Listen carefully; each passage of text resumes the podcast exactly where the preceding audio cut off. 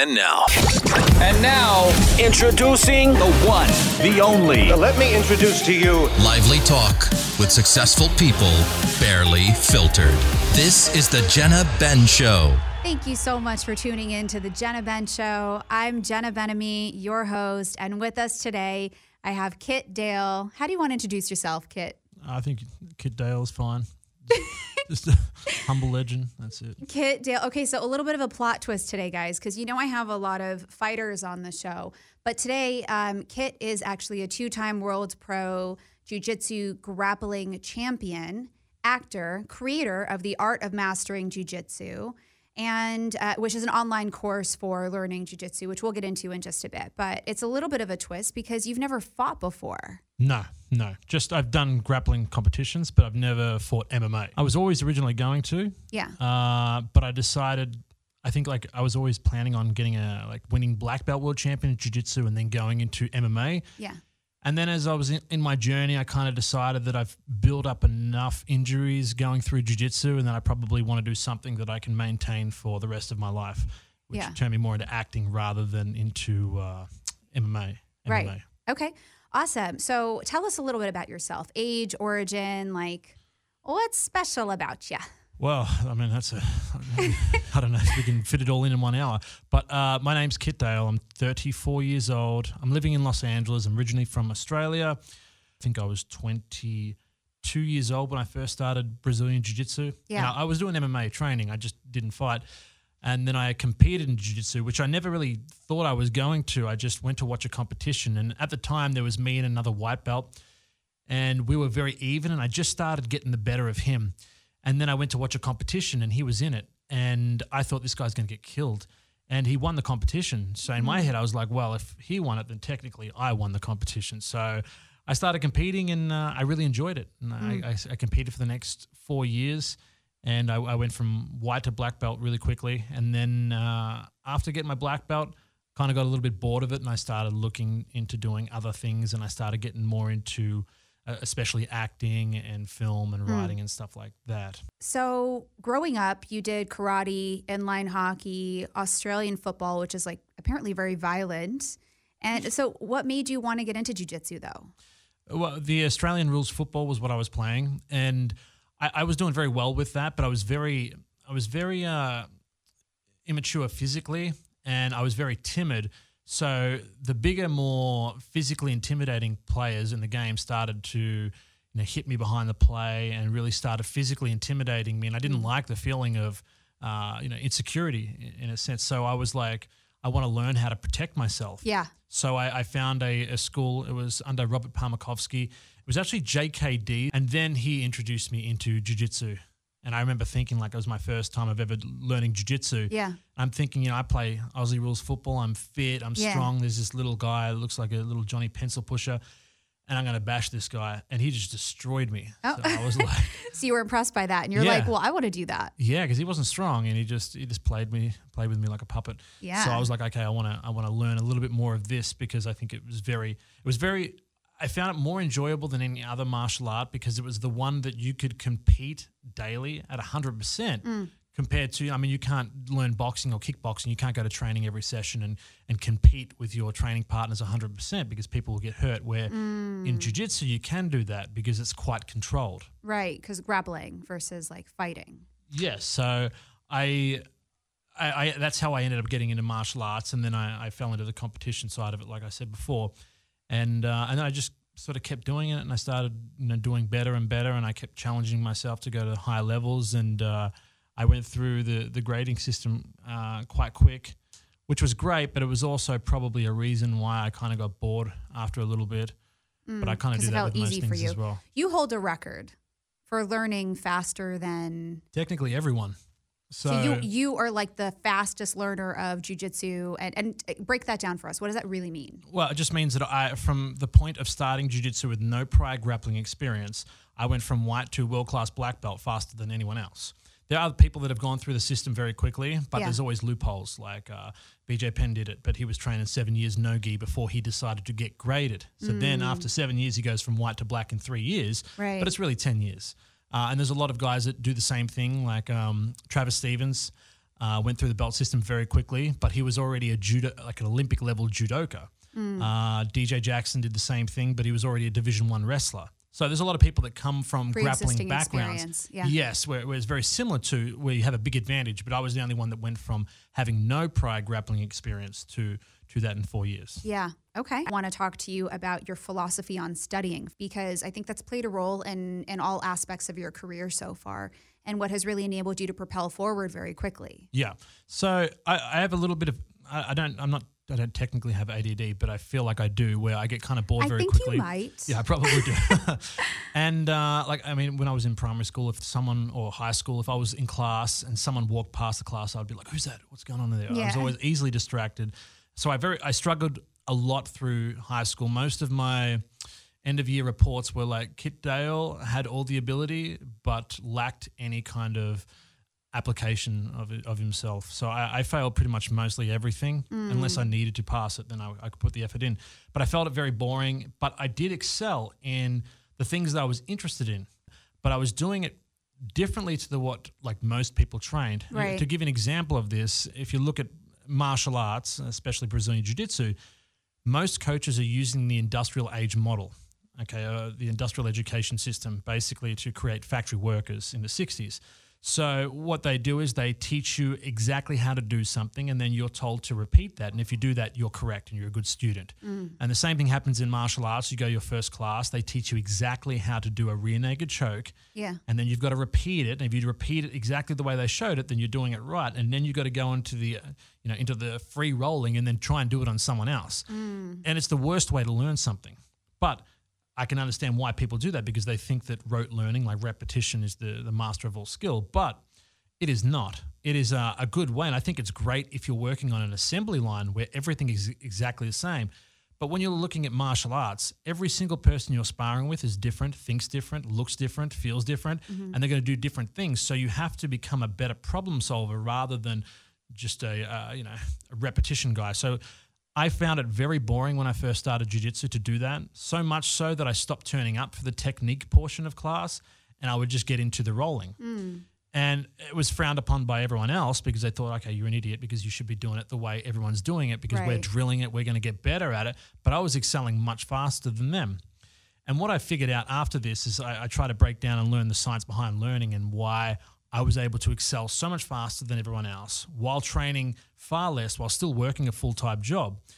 And then we figured out a few really interesting things. And we figured out that problem solving your way through learning is much more powerful than just being told exactly what to do. Mm-hmm. And to give you an example of what I mean by problem solving, and the, the military use this, they call it the OODA loop, but I'm going to give you my sort of definition of it. Basically, whenever we're we're in front of a problem, and this could be in martial arts, where let's say I'm in someone's guard in their legs, and I need to pass their guard to mount or something like that. The problem is those legs or, or the arms, everything. There's a, and the first thing I do is I examine the whole problem. Where am I? What have I got to do? What's in front of me? Then Yeah. I come up with a solution. Then I execute that solution and then I evaluate its success. Did it work? Did it not work? Why did it work? Okay. And then I go back to the start. I just took that new information that I just learned. I go back to the start. Now I examine the same or a new situation with information that I just learned. I come up with a new solution, I execute, and then I evaluate that. And I get mm-hmm. that new information, then I come back. And basically it's it's like an information gathering cycle that the more you do that, the more information you gather. So if I was to get you to learn something, I could tell you, okay, here's a rear naked choke, and I could get you to drill it 500 times, or I could get you to start in a rear naked choke with that position, and I'll tell you, you know, to start from there, you just got to keep trying to get that rear naked choke, and you'll start learning things and realizing things that don't work and why you should do this, and then I can give you tips along the way. So basically, learn through trial and error. Yeah, which is much more powerful. It's the way we learn everything. It's the way we're biologically learned, uh, designed to learn everything. Yet when it comes to you know sport and education, we seem to overcomplicate things and really like section things out and make sport look much more difficult than what it really is. Hmm. So if you ask a traditional jiu-jitsu master what jiu-jitsu is and they'll probably categorize it into 500 to 1000 different techniques mm-hmm. well i don't really think of it in techniques i think of it as just one movement it's just one problem that is con- continuously changing and that i'm continuously trying to solve So, did you incorporate this philosophy into the art of mastering jujitsu? Yes. Yes. Okay. I- and I- how long did it take you to develop that guide? Oh, I mean, I, I I was trying to figure all this, stuff out since I was 23 years old, and I'm 34 years old. So there's like 11 years worth of information in there. Um, that was the kind of stuff that I figured out, and then there was a lot of really cool stuff that I started learning when I was studying case studies on on learning and stuff like that. To give you an example of this, uh, the amygdala, which is the part of the brain that is in charge of your fight or flight uh, systems. You know, it decides when you're when a threat comes, it decides whether you decide to run or you fight it. Yeah. And, and it can be a horrible feeling, but can be life saving because it, it makes your body release adrenaline. It speeds your heart rate up. It pumps more oxygen and blood to your muscles. It dilates your pupils to let more light in. It makes you feel sick in case you need to throw up and run really far or, or you know, push, it, push it out the other way. It can feel very uncomfortable in a, a normal situation. And a lot of people have this with anxiety because they feel those all those uh, uh, things during a safe situation. So it feels very horrible. But in a life or death situation, it can save you because it's basically getting you to use as much energy as you can to survive in that in that situation. Now, if you look at uh, the memory, now you've got like two parts where you hold the memory. It's the amygdala, no, sorry, the uh, cerebellum and the hippocampus, and one is declarative memory, and, and the other is is more muscle memory. Now, the hippocampus, no, sorry, the uh, amygdala has a huge role in how do, how deep we store information. So, to give you an example of this, if something happens to you and it has very little emotional you know, it, it, it, emotionally arouses you very little, you're probably not going to remember it. You might remember it for a couple minutes. For example, if I give you a passcode to to open someone's phone or to open a door, you're going to remember for like seven seconds, and then your brain just lets it go because Yeah. it doesn't need to remember that. But in a life or death situation, your ba- your brain records so much information in that because it want to make sh- it wants to make sure that if you're in that situation again, it gets you ready to survive. So the cool thing about that is when you structure your training to be more emotionally arousing or to have higher stakes, you remember things much deeper. Instead of, you know, one, two, three days, you're talking 15, 30 years. Right. So, would you say, is it really possible to learn Brazilian Jiu Jitsu from a video? Yes, but it's impossible to practice it because you need a partner. Well, so that's what I was going to say. Is it actually geared more towards people who are already a part of a gym and have training, and this is kind of like teaching them to perfect it? Yes, but I mean, yes and no, because my products are a lot more theoretical than what most products are. Most products are just techniques. You go, you buy the product, you've got their 15 favorite techniques. Yeah. You're probably going to forget most of them, and there might be one or two that apply to you. What I try and teach is an understanding of why you're doing certain things so that you can take that why and change the how. So if you understand the underlying concepts of why you're doing something, then you can change how you're doing it. Not only that, I talk about a lot more about learning and how to structure your training to get the best possible memory retention and skill acquisition. So a lot of the feedback I get from my products are you change the way I not only learn jujitsu but learn you know learn how to learn in, itself, which is so important because most times we're learning how to do something instead of trying to learn how to learn. And when we know how to learn, then we can take that and we can learn everything and we can change the way we study, change the way we absorb information so that you, you learn faster, which is Everything? much more better. Everything. Dating? Uh, maybe not- yeah, of course they that anything doesn't matter what it is. Like you you want to remember, you know, you want to learn from your mistakes. Yeah. And that's what most most things are. Is you make mistakes and you learn.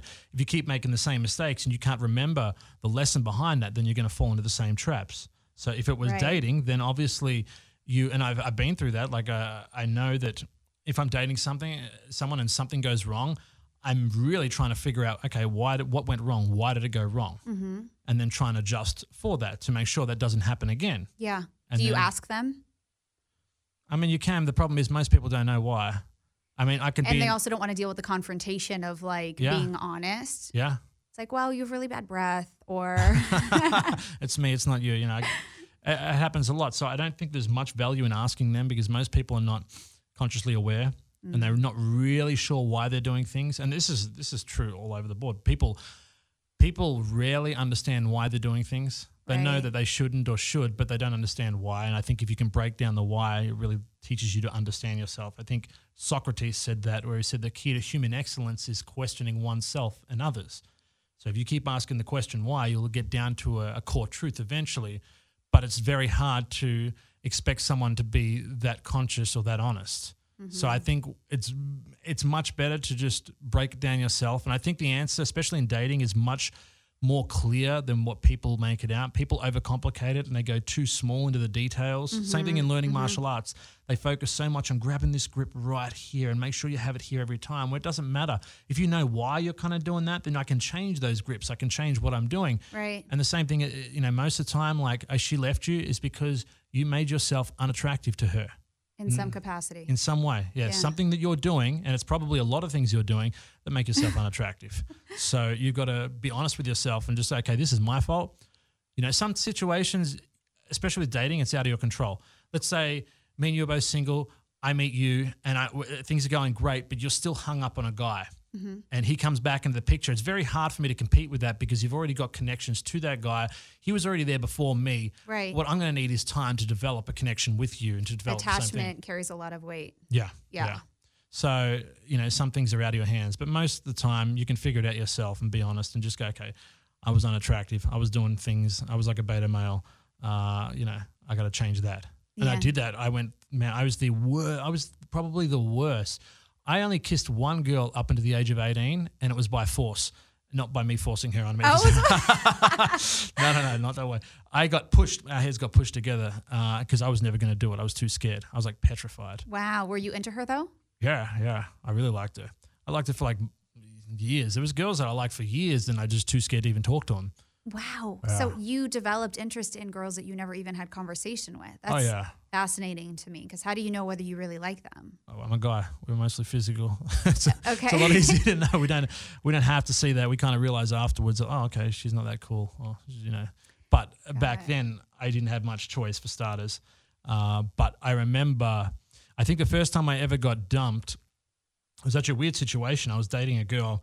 Uh, for a while, and then I found out that she had a boyfriend. So I was like the guy on the side. Oh, Yeah. You were the side piece. I was a side piece, and I spent two years trying to get her back. So I spent two years studying, trying to figure out what I did wrong, why I'm, why this cycle happened. So I ended up took me two years to build myself up, and then I finally got her back. And You then got her back. I got her back, And then I- you didn't want her. And then I didn't want to. I realized Oh a my big goal. God. But I needed that to really become self-aware and to be to improve myself. Uh, so it, it was great, but it was just uh, it was. Uh, I'm looking at our videographer, like, can you believe this, Rob? No, I did, yeah. So I, I, I started really badly with that kind of stuff. So I had to I had to do a lot of work on myself. I Reprogramming. yeah, I had to stop drinking. Uh, I had to you know build myself up from the ground. And for me, I needed that more than anyone because I really started in a really bad place in, in that sense, like petrified of girls, not confident at all. Uh, I needed to, and I had, I got anxiety as a teen, like really badly. So there was like that I had to deal with as well. So I had a lot of things. Uh, going bald, uh, you know, by 20 years old, 19, 20, Yeah. you know, was, was really hard. You know, you have so much, you know, so much attachment to your identity and how you look Sure. that it, there was a lot of things that I had to break attachment with to to progress. Yeah. I mean, that's definitely a lot, but you have a great shaped head. So you're rocking it. And I got to say, guys, go to his Instagram profile. What is it? Kit Dale Official? Kit Dale official. Yeah. So you have this persona online, and I find you to be a little bit different in person. Like you're just a, not that you're not kind online, but there's something like you're, you have, um, like a, for lack of a better term, like a frat boy attitude online. Like you and your boys talk a lot of smack to each other. You make a lot of jokes at each other's expenses. Yeah. Um, and so how would you say, like, how did you develop this persona? Because it's not 100% who you are. I mean, it is and it isn't. Yeah, Uh, you're definitely a jokester. I mean, Yeah. I've been on the other end of his jokes, guys. Like, yeah, yeah, and it'll continue to happen. Oh, fair enough. I, I think I the family I grew up with. So I had two little brothers. I had a lot of close family members that are all a couple years older than me, Mm-hmm. and uh, they were very funny. And in Australia, we, we call it taking the piss out of each other, where Okay. we, we kind of bag each other and really try and break each other down. And uh, I, so, sounds, sounds wonderful. Oh, it was. I mean, it was horrible when I was a kid. I remember I went to high school. It was my first day of high school, and my my two cousins, Michael Shaw and Johnny Pignataro, were about two or three years older than me, and they were really popular kids. And they found my wallet and they realized I put because I didn't know what to do, put the picture like what kind of picture to put in my wallet. So I put a picture of myself in there, uh-huh. and they got it, and they're like, "Oh, look, Kit's got a photo." of him." And everyone's laughing. I went red, and I was like so embarrassed. But no matter where we were with my cousins or my family, we're always trying to rip into each other, no matter whatever we can see. And there's no, we don't hold back on much. That's hard for self esteem, though. Would you? I mean, did you did did any of that penetrate to your core? Yeah, yeah, but it was good for my self esteem because it developed. It, I I started realizing that it doesn't really matter what people think about me. You know, it's just a, a, a wall that we sort of create, like some kind of thing, and we really, you know, it governs so much of how we feel about each other because of what people say and think. And when you have cousins and people that love you saying that kind of stuff, real bad stuff, like I would turn up to a, a family function. And they would see me going bald, and they go, "Ah, Thinners is here," and then everyone would like look Oh, at your hair, and you'd feel so embarrassed Yeah. but you develop thick skin. And Yeah. I, I think this was a really good lesson, and this is this is kind of why the way I am the way I am. So you know, no matter what, if I see my cousins and I can see anything, I'm going to rip into them. My brother made me best man at his wedding, Uh-huh. and uh, I had to do a speech. I just did a complete roast on everyone there. No, I you did swear to God, I got it. It's ten minutes. I've got it online. And it's literally just me roasting them because I thought, well, this is my opportunity to do something. So I was Payback, like, baby. Yeah, no matter what I did, there was nothing nice I said in that. Yeah, it was funny, but it was like, and it was Were all in good taste. Were but- you reading the room to see people's reactions and their facial expressions? Like, Yeah, were they were yeah. they pleased? Were they laughing, or were they just like, Oh, oh, my, God, they, were- they're laughing a lot. It was good. It actually went really well. There was one guy at the start that got real mad because he was like, uh, and one of the jokes was on his expense. Yeah. He got mad at the start, but then about two minutes later, he started laughing and another joke, so I won him back, which is good. Yeah. Uh, but no, it, it went really well, and I think because we're from Australia, we take that kind of stuff, you know, with a, as a grain of salt or with a grain of salt, whatever that word is. But that's why I got into, you know, just doing that kind of stuff online because I think it's funny. I like banter, Right. and I don't like the current climate that people take, you know, what you say so seriously. oh my goodness, it is a very sensitive time, people. It's a it's a really bad cycle. There's a good saying: the stronger the person, the weaker the walls. The stronger the walls, the weaker the person. So if you try and protect somebody, mm. like we are right now, like don't say this, don't say that, because Yes. it hurts people's feelings. In turn, you're making them weaker, Right. which makes them more vulnerable to lesser things. So then suddenly, what they once found offensive is now horrible, and what they didn't Right. find offensive is now offensive. It just keeps getting worse and worse. And the good thing about having a family like I did was, and there there is a there's a balance to this as well. Obviously, like, and this is for any type of growth, whether it's strength growth, growth, whether it's intelligence, whether it's self esteem. There is a certain kind of uh, pressure that you need to go through. Not too little that you're unchanged, and not too much that you're broken. For example, I use weights. What are you doing when you're trying to grow muscle? You're trying to break the muscle fibers down enough so that it rebuilds stronger than what it is, not too much that it breaks and tears completely, not too little that you're unchallenged. If you want to become smarter, you need to challenge your psychology by doing the same thing. You need to test yourself, problem solve. Yeah. Not too great that you get, you know, fatigued and you can't finish the problem, not too little that you're unchallenged. The same thing if someone bags you and someone says something, and I could say a million things that could hurt anyone, you want to have it not too bad that the person ends up committing suicide or becoming depressed or anything like that, but not too little that they're unmoved. It has to have a little bit of that. So you believe that we should go through life constantly dealing with some sort of a challenge because it's only going to make us stronger. But you believe Yes. there should never be downtime. There should always be some sort of growth happening. I mean, I think it's, I mean, obviously it's very subjective to the individual and what kind of life they want to live. For me, that's what makes me the happiest is when I'm solving problems and when I'm growing. So I, I if you, my life's quite different to most people because I have a life where I don't need to work. I haven't had to work a, a normal job for since 2010. So I have a lot of time on my hands Yeah. but I also realize how little time I have in my hands as well. But everything I'm doing is I'm trying to challenge myself in a certain way. And I, mm. I do many things. I do playing piano, I play guitar, I try and learn how to sing, I play online games. I uh, Let's hear you study- sing. Oh my God, no way. Put I said him I'm on learning. the spot. Yeah, but uh, I'm not very good. Um, but I'm a lot better than when I first started. When I first Yeah. started singing, my parents would bang the, the shower walls and like, stop singing. Stop. You're killing us. Yeah, for real. No way. Yeah, they didn't let me sing. uh, and for good reason because I was really bad. But you know, No wonder you're such a tough cookie. You've dealt with a lot. I'm trying to think of my upbringing and like I didn't grow up in a household full of people trying to knock me down. you know? I think. Look, I- think the problem is, and the misconception is, they mean well. Like my parents and that, we had very different views on things, and for a long time, me and my father would have arguments about me doing martial arts because I wasn't making much money, and he would Mm. Get worried and frustrated. So he, you know, we'd have arguments, and he'd be like, "Get a real job. You're going to be a loser your whole life." All this kind of stuff. And what, what he's really saying is like, "I'm worried about you. I want Of you to be something stable." And it's a very different world to what he grew up in. You know, now you can make thousands of dollars a second doing something online. Well, now you're there. making six figures on the art of mastering jujitsu. Yeah. Check it out online trying to figure out how much is six figures again.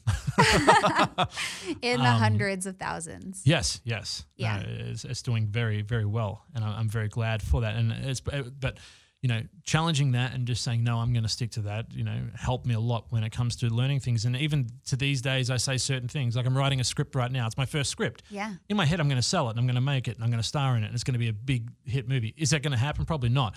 But in my head, that's the way I think. I'm delirious. I think. that, Well, you know. I don't know. I think it's actually, listen, you've been through enough adversity in your life to where you've proven to yourself that when you set your mind to something, you're able to accomplish your goal and actually exceed expectations. You've Yeah. done it a number of times with jujitsu. You've done you've done it with your business. Um, so I think it's only fair to have that mentality, and I think that that's only going to help you along the way. Because if you have that confidence in yourself, then when you're talking to investors and other actors and you know producers and whoever you want to join your team, they're going to feel that Yeah, yeah. and they're going to want to be a part of your project. No, I, I think you're spot on. I, I think that's a problem with most people. Uh, you know, a lot of people are at the stage of their life, especially now. First thing is one, they don't even know what they want to do.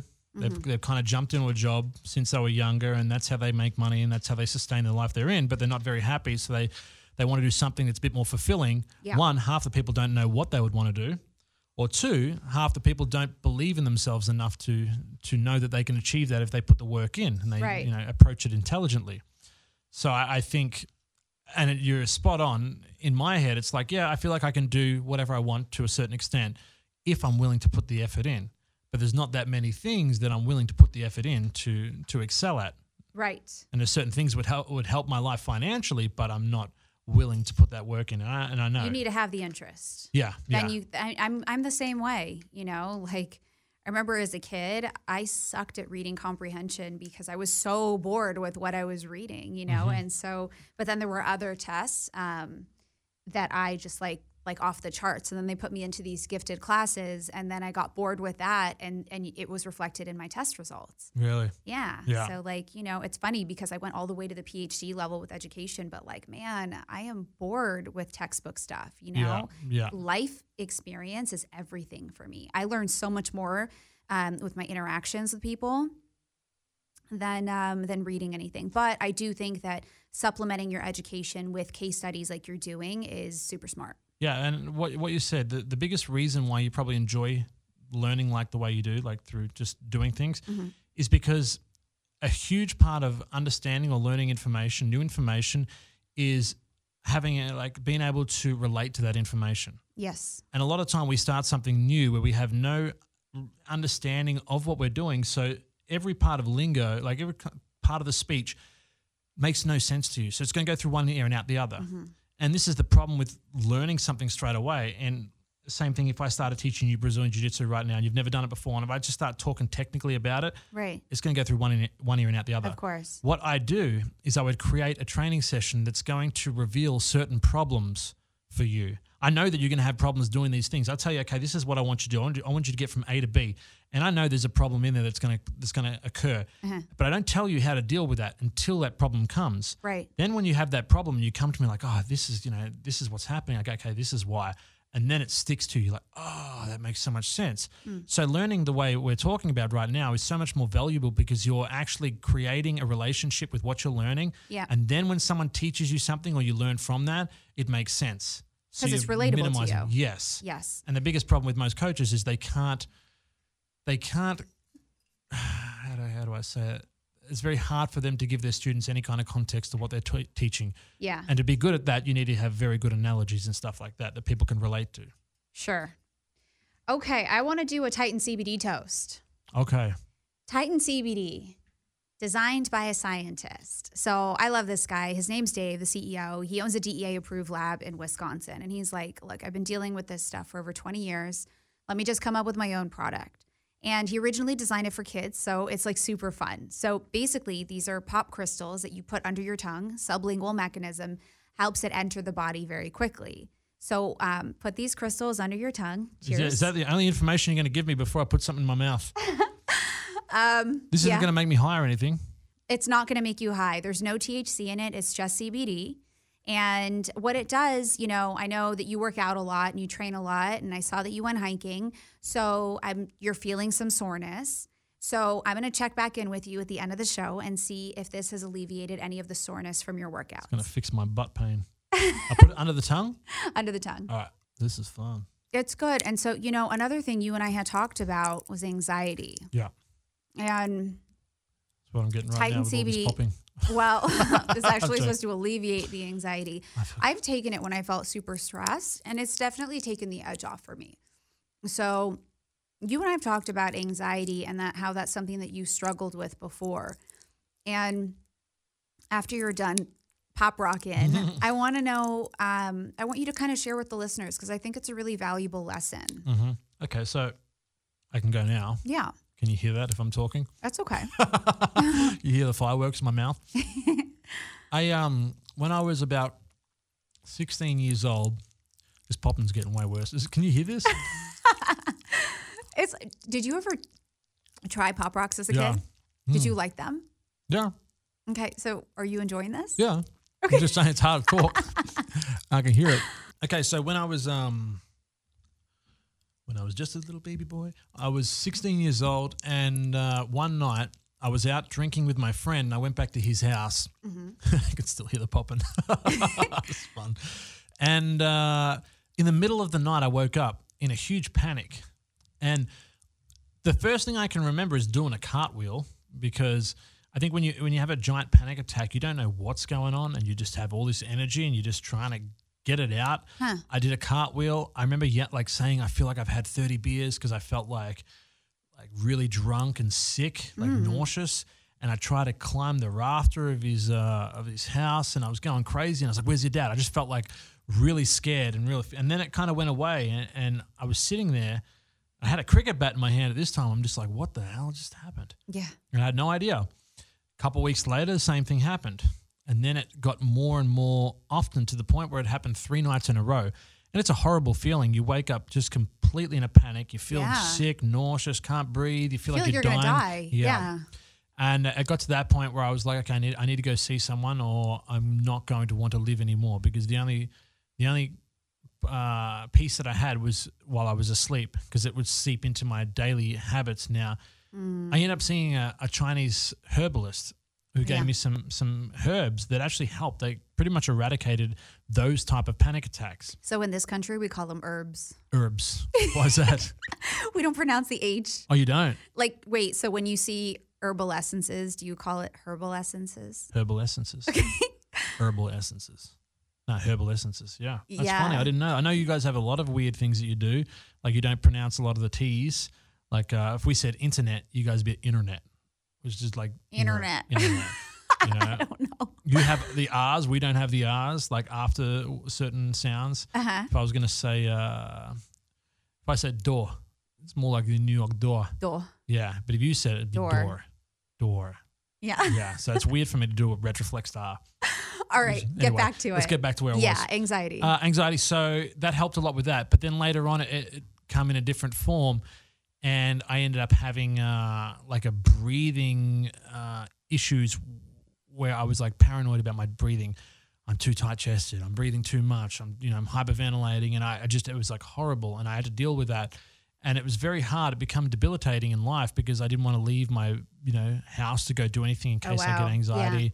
Uh, and I, I really had to push through a lot of really horrible times to just try and exist. And it, there's nothing worse when you're sitting there in a very safe environment. Could be like right now, where I'm trying to act completely normal, but I'm having a panic attack on the inside. right. I've had that for auditions. I went to, I had to audition for a role where I'm playing this tough security guard. It's really calm, Yeah. and I'm like having a full blown panic attack on the inside. So it just would come out horrible. Yeah. So what's a solution?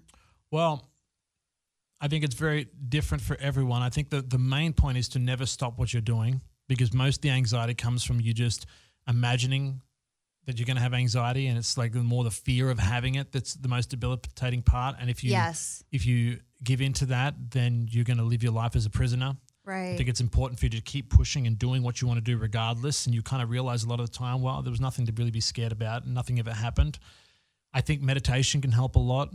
I think uh, there's a lot of different things that can happen. You can go see people, talk about it. But I think, yeah, I think the, the really important thing is understanding, okay, and this is the scariest part, especially for men, because we're so trying to be tough and masculine. And when you have Right. something like this, it can feel like your your masculinity is being challenged, and you feel Mm-hmm. like a you know weak. And uh, I think it's important for, for men to know this is very common, and there's nothing wrong with it. And, Right. And letting people know, like right now, know I let anyone know, like I, I get anxiety. If you see me act a little weird and stuff like that, don't stress. And when I know people know that I have that, I feel so much more comfortable. Even if I'm getting anxious, I can kind of get up and just be like, yeah, Yeah. yeah. I, I had to do a seminar for 94 people in Sweden the other day. And I just thought about it and I was like, man, what if I had anxiety here? And then suddenly I was starting to feel anxious. I'm like, oh my God, don't think about that. And I'm thinking, oh, Right. because I don't like, You're, like, that's the thing that scares it. me the most is like, Yeah. I don't like being out of control. And even doing Yes. a podcast makes me nervous because I'm like, what if I, what if I get anxious and I want to leave? I can't because I've got things happening. But I know Yeah. that you would understand, so I don't really care so much anyway. No, I wouldn't. I but- would be like, no, we're finishing the show. Yeah, you stay, uh, stay there You're panic. stuck. Yeah. But what I would do is talk through it with you. Yeah. And that helps, right? Yes. Oh, definitely, definitely, and having someone to talk to, but allowing people to know that you have that is so much feeling. You know, It feels so much better, off. and just Yeah. understanding that's not a weak thing. It's got nothing to do with you. It's just a, it's a survival mechanism that we don't really need a lot in this day and age because we're not, you know, living in a tribal area. Right. Era that we you The know, fight or caught- flight that we're feeling is like so irrational. Yes. Like sometimes we panic over um, an argument with a friend or a coworker, or um, maybe we feel a shift in a potential deal uh, coming to fruition or not, you know, and it's Mm-hmm. something that we want so bad. yeah. And so then we start to catastrophize the potential outcomes and we're playing everything out in our minds like, is this going to happen or this going to happen? And then it's taking away from our. Uh, our focus from other things and relaxation and, and sleep. Yeah. And so, you know, meditation is a good way if you can figure out how to meditate. Yeah. Yeah. Um, you know, I think physical activity helps, like going on walks and, and working out regularly tends to reduce anxiety overall. for sure. And, um, you know, talking through it Mm-hmm. and then just kind of like hearing yourself say things aloud, um, I think takes some of the power out of the anxiety. Yeah. Another thing is also some people have this is like trying to relieve yourself from having expectations on things. Because a lot of times you're like you're stressed Yes. and anxious about certain things because you have an expectation of it, or you identify as a certain thing. And uh, this is probably the one thing I've tried to shed the most in my last few years of living is being trying to not have expectations on anything and trying not to identify as anything. And this is why the question when people say like, you know, tell me about you, kid, who are you? And it's like I'm just me. Is the most common, it should be the most uh, rational answer, but obviously people want to put you in a box and understand who you are. So you've got to kind of categorize yourself a little bit. But I try not to identify as anything anymore. I don't feel like I'm a grappler. I don't feel like I'm a, a teacher. I don't feel like I, I'm an artist or anything. I'm just me doing things, different things a lot of the time. Isn't it okay to say, well, right now, my focus is this? Right Yeah. now, I'm passionate about this. And then that way you're not like fully committing to an identity, but you're like, this is what I'm doing. Yeah, I think that's fine. But a lot of people identify as it. Like, I mean, when I first started jiu-jitsu, I wanted Yeah. to tell people I was a fighter. I know most the MMA guys are going to sit there and go, jiu-jitsu's not fighting. it's all it's all a form of fighting. MMA is not fighting then because it's it's different to the street as well. But doesn't really care. I don't really care. I'm gonna do a that. It's poll. such a- I'm gonna do a poll on Instagram. Check out my page, the Jenna Ben Show, and I'm gonna see what uh, you know my following believes to be you know fight worthy. Would you say that jujitsu is fighting or not? Yeah, it's a battle of semantics. What do you call fighting? Fighting is like challenging. It's trying to push through something. So I think jiu-jitsu is it's a challenge. So you're fighting your way to win something. Yeah. Is it more, you know, of uh, you know a fight, street fight than uh, MMA? MMA is much more violent. and It's much more real. Yeah. Uh, I'm not questioning that at all, and it's um, it's amazing. But uh, it's just a battle of semantics anyway. But I can't even remember why I was talking about that. Well, what I want to know is um, okay. So Rigan Machado was on my show recently. My braja. He is the I just realized that's who you were referring to when I was like, "Have you checked out the shows?" And Yeah, like, yeah. I'm gonna watch it with my braja. brother. Yeah, yeah. him. I love him. Yeah, Okay, yeah, yeah. he calls me his sister, of course. Uh-huh. Um, so he's the nephew of Brazilian Jiu Jitsu founder Carlos Gracie Uh-huh. and um, the owner of the Academy in Beverly Hills. And so we got a feel for Rigan on the show. Now, how would you say your techniques differ from his? I mean, I wouldn't know. I mean, he, he's one, he's well out of his prime. Uh, two, the time he was competing is extremely different to the time now. It's a, it's a, a new era. Uh, if Rigan was my age right now, I'm sure he would be one of the best as well. But if you took the, you know, their abilities back then compared to now, now is going to win. If I took now to the next 20 years, the next 20 years is going to destroy now. So, and then that's that's that's often. Uh, I've I've hung out with Rigan a lot. I really love him. Awesome guy. Have we done much jiu-jitsu together? Not at all. So, okay. But I hear great things from him. I know he was one of the best competitors of, of his generation. Yeah. And a lot of people I know that train with him uh, speak extremely high of him. So no Yeah. doubt he's uh, amazing. I don't know how he teaches compared to me. So I, I don't think I could ever comment on that. Right. But I'm sure he knows what he's doing. And I think he's great for what he's doing, which is working a lot more with uh, high profile athletes and, Yeah, and he's stuff like teaching that. a lot of like the Hollywood stars how to really fight um, in the movies, so that Yeah. we're not seeing these awkward scenes where it's like, wait, that didn't actually happen. How did Yeah. you fall over? Yeah, which is it's a very different clientele to most of the people I would work with that want to be, you know, either they just want to learn jujitsu or they want to be professional uh, fighters. Right. So the and I I hated the other style when I first started. I was like, no, you should train everyone like they want to be fighters. I don't like these celebrities getting belts when they don't deserve them. They're not but Right. That's such a stupid way of thinking, and I kind of like I grew out of that very quickly because I realized people are learning for different things. And if you're a, a celebrity actor, you, you can't risk getting hurt. Production Right. will lose so much money. You can't risk getting hit in the eye. So you can't be training like a professional. But do you deserve a belt then? I think yeah. Uh, I mean, who, who, you know, it's hard to really say what I'm trying to say, but but no one should be able to dictate what anyone else should be and what kind of belt. That's not true because a belt uh, implies that you've reached a certain level of accomplishment. And so if Bobby is getting a purple belt, Mm-hmm. but then Keanu Reeves is also getting a purple belt, I'm going to expect that Keanu is as advanced and knowledgeable and capable as Bobby. Yeah, but you can't measure them because they're very different people and they're doing it for different reasons. For example, Keanu is in his 50s or 60s. Physically, he's not going to be able capable of doing what the other purple belt can do that's 21 in his prime physically. So you can't compare them both on their ability to uh, to compete or to train. But you might have to measure it on their knowledge of it or their ability to teach. I don't agree with that. People should people. Some people are like, oh, you're not a black belt if you don't have the right attitude. I mean, who do you think you are? You know, like, shut What does that mean? Yeah, yeah. Some people they're, they're so self righteous, and uh, I, I hate that kind of thing. You're you're learning a, an art, and the belt should be a dic, you know an indicator of what level you are, either knowledge or skill wise. I know people that have very little knowledge in martial arts, Yeah. but they're absolute animals and they're beasts, and their minds are strong, and they can win a lot of fights, so they can go up the belts really quickly. Are they going to be the best teachers? Probably not, because they don't have much information. But the, the the problem with the belting system and why it's probably flawed is because it's incomparable. You know, if you look at the individuals comparing, It sounds you know- like it's based on either knowledge or skill. yeah. So You who's the- can't. That's not right. It should be. It should be one, yeah. So and I it would be think more consistent. I, if I had it my way, it would be more like football, and I'd be like there'd be Division One, Two, Three, Four, and Five, and that's Mm. it. You're either competing in those divisions or not, and it doesn't matter what you know.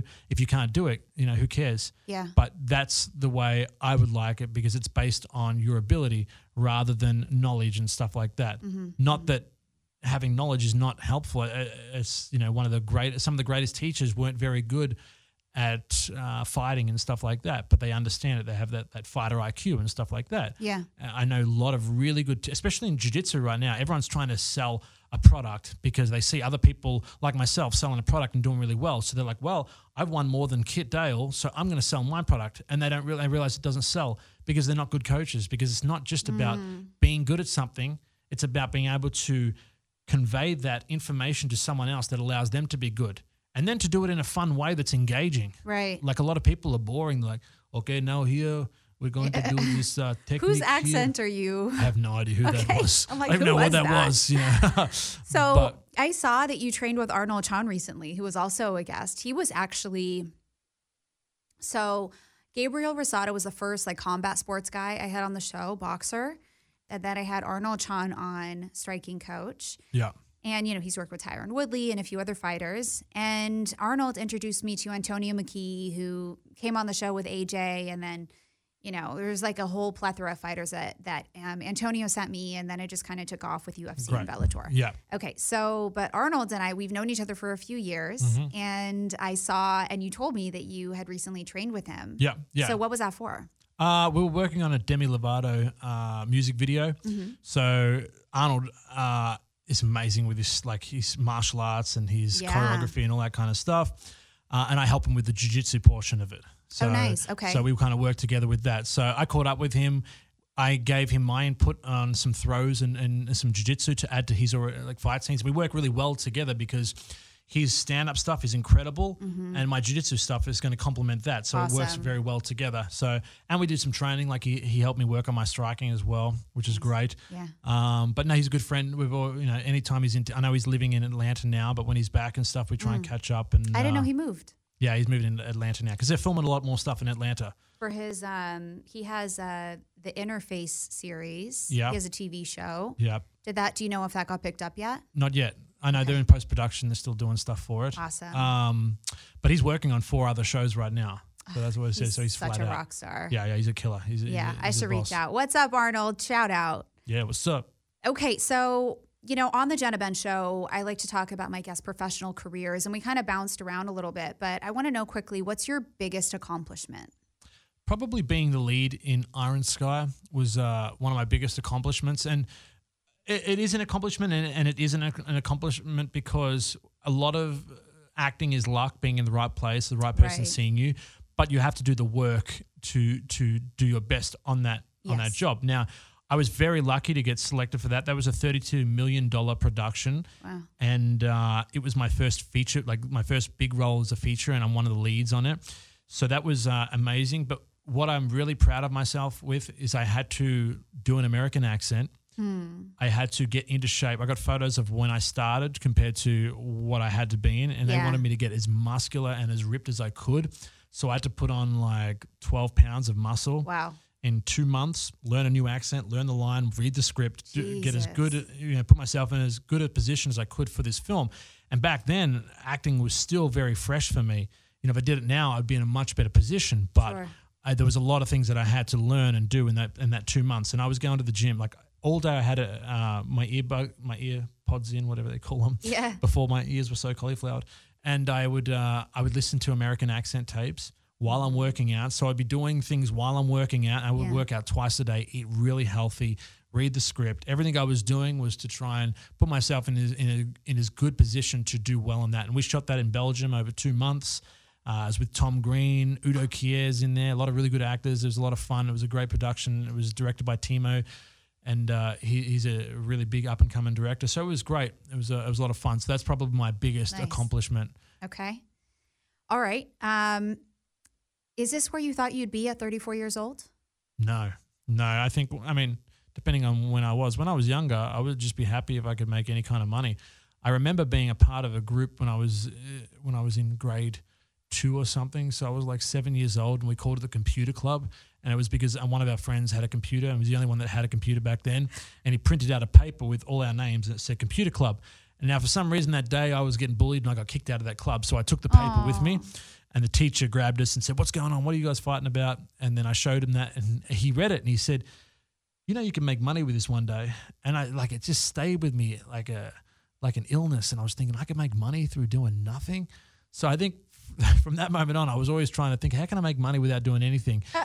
but I think when I was m- most of the time, I was like, can I just get a job that I can do and just make enough money to exist? I'd be happy with Right. but I, I kept sort of setting the goal higher Pushing. and higher and higher. And Yeah. then once I, I met a mentor when I was 24 years old that really changed the way I like, uh, the way I looked at the world and the way I thought about myself. And then from then on, I realized I could do whatever I wanted to a certain extent.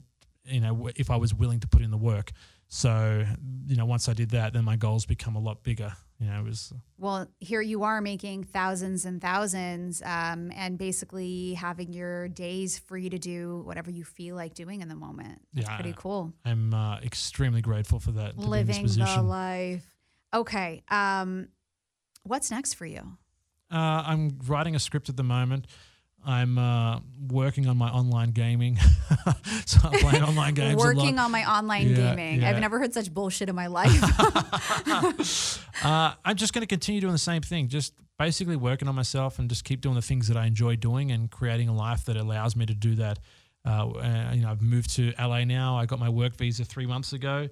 Uh, I just become SAG um, eligible, which means I can work for the union here, which is great. yeah. I had to get Taft Hartley twice for that. So I just want to really go through the film side of things a lot more. My brother's got his, uh, he's directing his first film right now. Real quick, you just got a props from our videographer, Rob, when you mentioned SAG. Oh, really? He's like, hats off. Yeah, Yeah. yeah. Uh, my brother's directing his first feature film right now in Bulgaria, and Nice. uh, Megan Fox is the lead. So Amazing. it's Super great, hot. and uh, yeah, and he's uh, he's really talented. And I wouldn't say that about anybody. I would tell you, you know, if my brother was crap, I'd say he's really crap. Yeah. he's crap at certain things, but uh when it comes to film directing and writing, he's really, really good. And Is he your really younger hard. brother? Younger.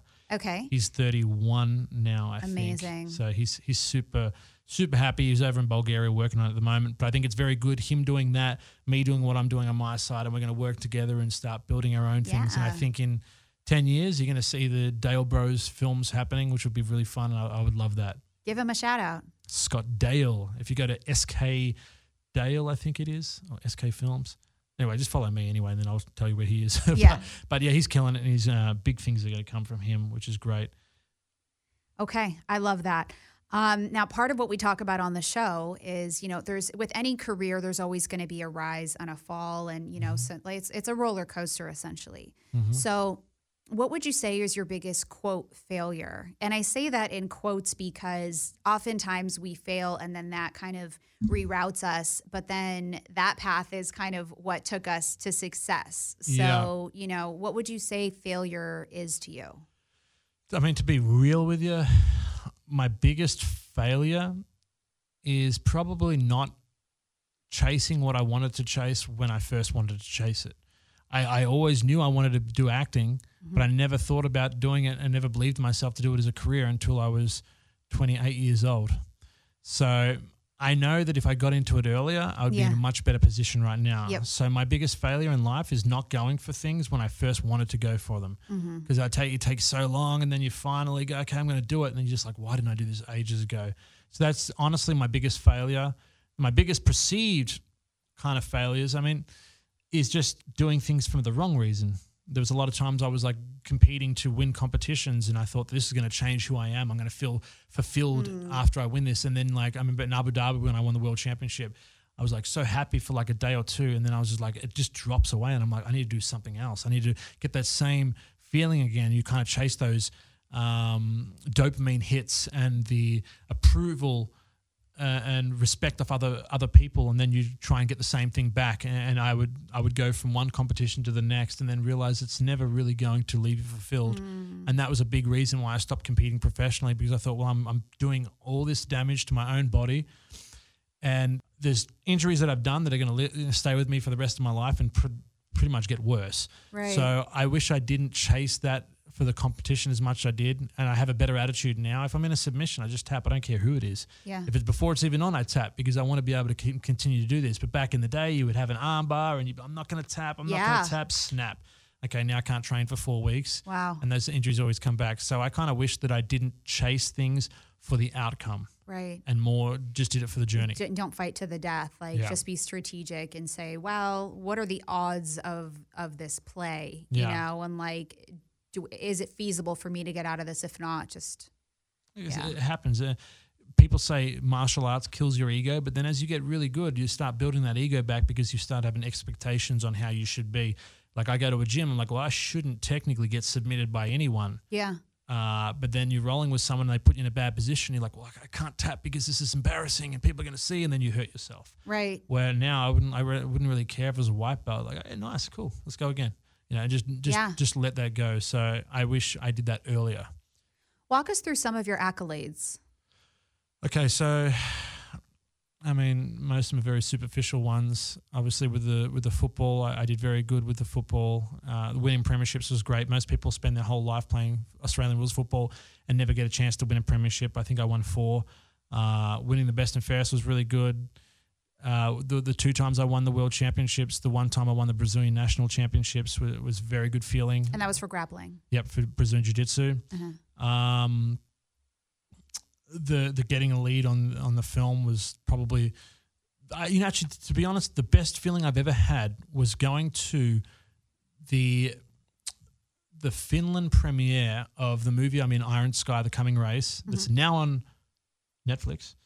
Uh, I I remember going there and it was really weird. You kind of felt like a rock star because two, three, two, three thousand people just watched your movie mm. and you're the lead, and they're just like all looking at you, and Yeah. just you know they're all very happy and feel good. you know, Yeah. and that- you were probably like in super good shape. So all the ladies are like throwing their panties at you. Yeah, I was like catching them and stuff. It was interesting, but it's funny because it's like it's like that time where there's guys with their girlfriend and their girlfriend's looking at you like they want to bang you, and the guy's like, I don't care.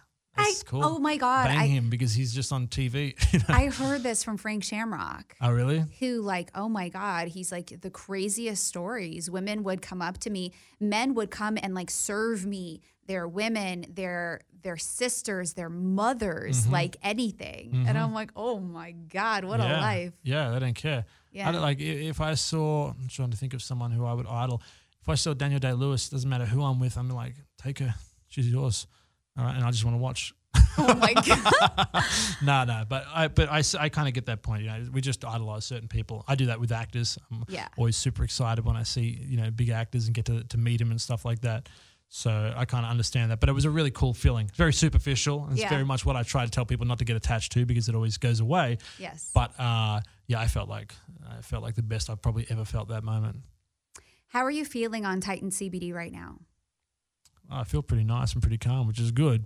Um, I, I recommend it. I like it. It was fun. do you you feel a difference Yeah, I actually feel really calm. Yeah. You know, and I don't like to, you know, to say, oh, yeah, I feel a million different, you know, I don't want to lie about it, but I, yeah do, I, do- no I feel only quite, if you really feel it yeah quite really, re- like, quite nice and relaxed. I have to take a like a, a reduced dose because I I can't like I'll get too calm and then I'll just sit back in the chair and I'll Oh, be really? like, so just talk to me, yeah, Kit. just- just tell- just tell me tell me your do. feelings. what do you feel? Yeah. Um, that. okay, so guys, go to titancbd.com, T I T A N CBD.com. Uh, the website is officially launched and it's good stuff. I mean, I, I've done like a whole bunch of kind of mini case studies with the guests on the show before it was officially launched. And I think um, I've had one person, I have a Big John, I gave him kind of a like a, a little bit smaller dose than I gave you, and he didn't feel a difference. Uh-huh. But other than that, every single person, probably like 20 people at this point, have been like, yes, give me some. I love it. Um, we're going to come out with a promo code soon. So you'll be able to get a discount with my name.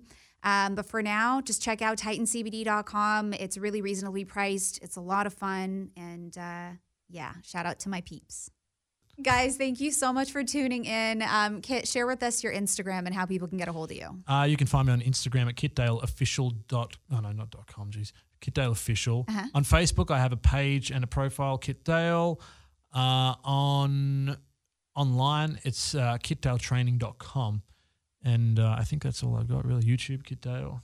All right, guys, you can find me at the Jenna Ben Show on Instagram and on YouTube. Um, you'll notice a lot of these shows are airing on Dash first, and then about a week later, you'll find them on YouTube with video. So I appreciate you all. Um, you can find the Jenna Ben Show five times a week on Dash Radio. First air is Tuesdays at 8 p.m., all Pacific Standard Times, Thursdays at 9 a.m., Fridays at 9 p.m. Saturdays at 5 p.m. and Sundays at 7 p.m. Again, all Pacific Standard Times. Thank you so much for the love. I love the DMs on Instagram. Follow me and subscribe on YouTube, and I will see you next week.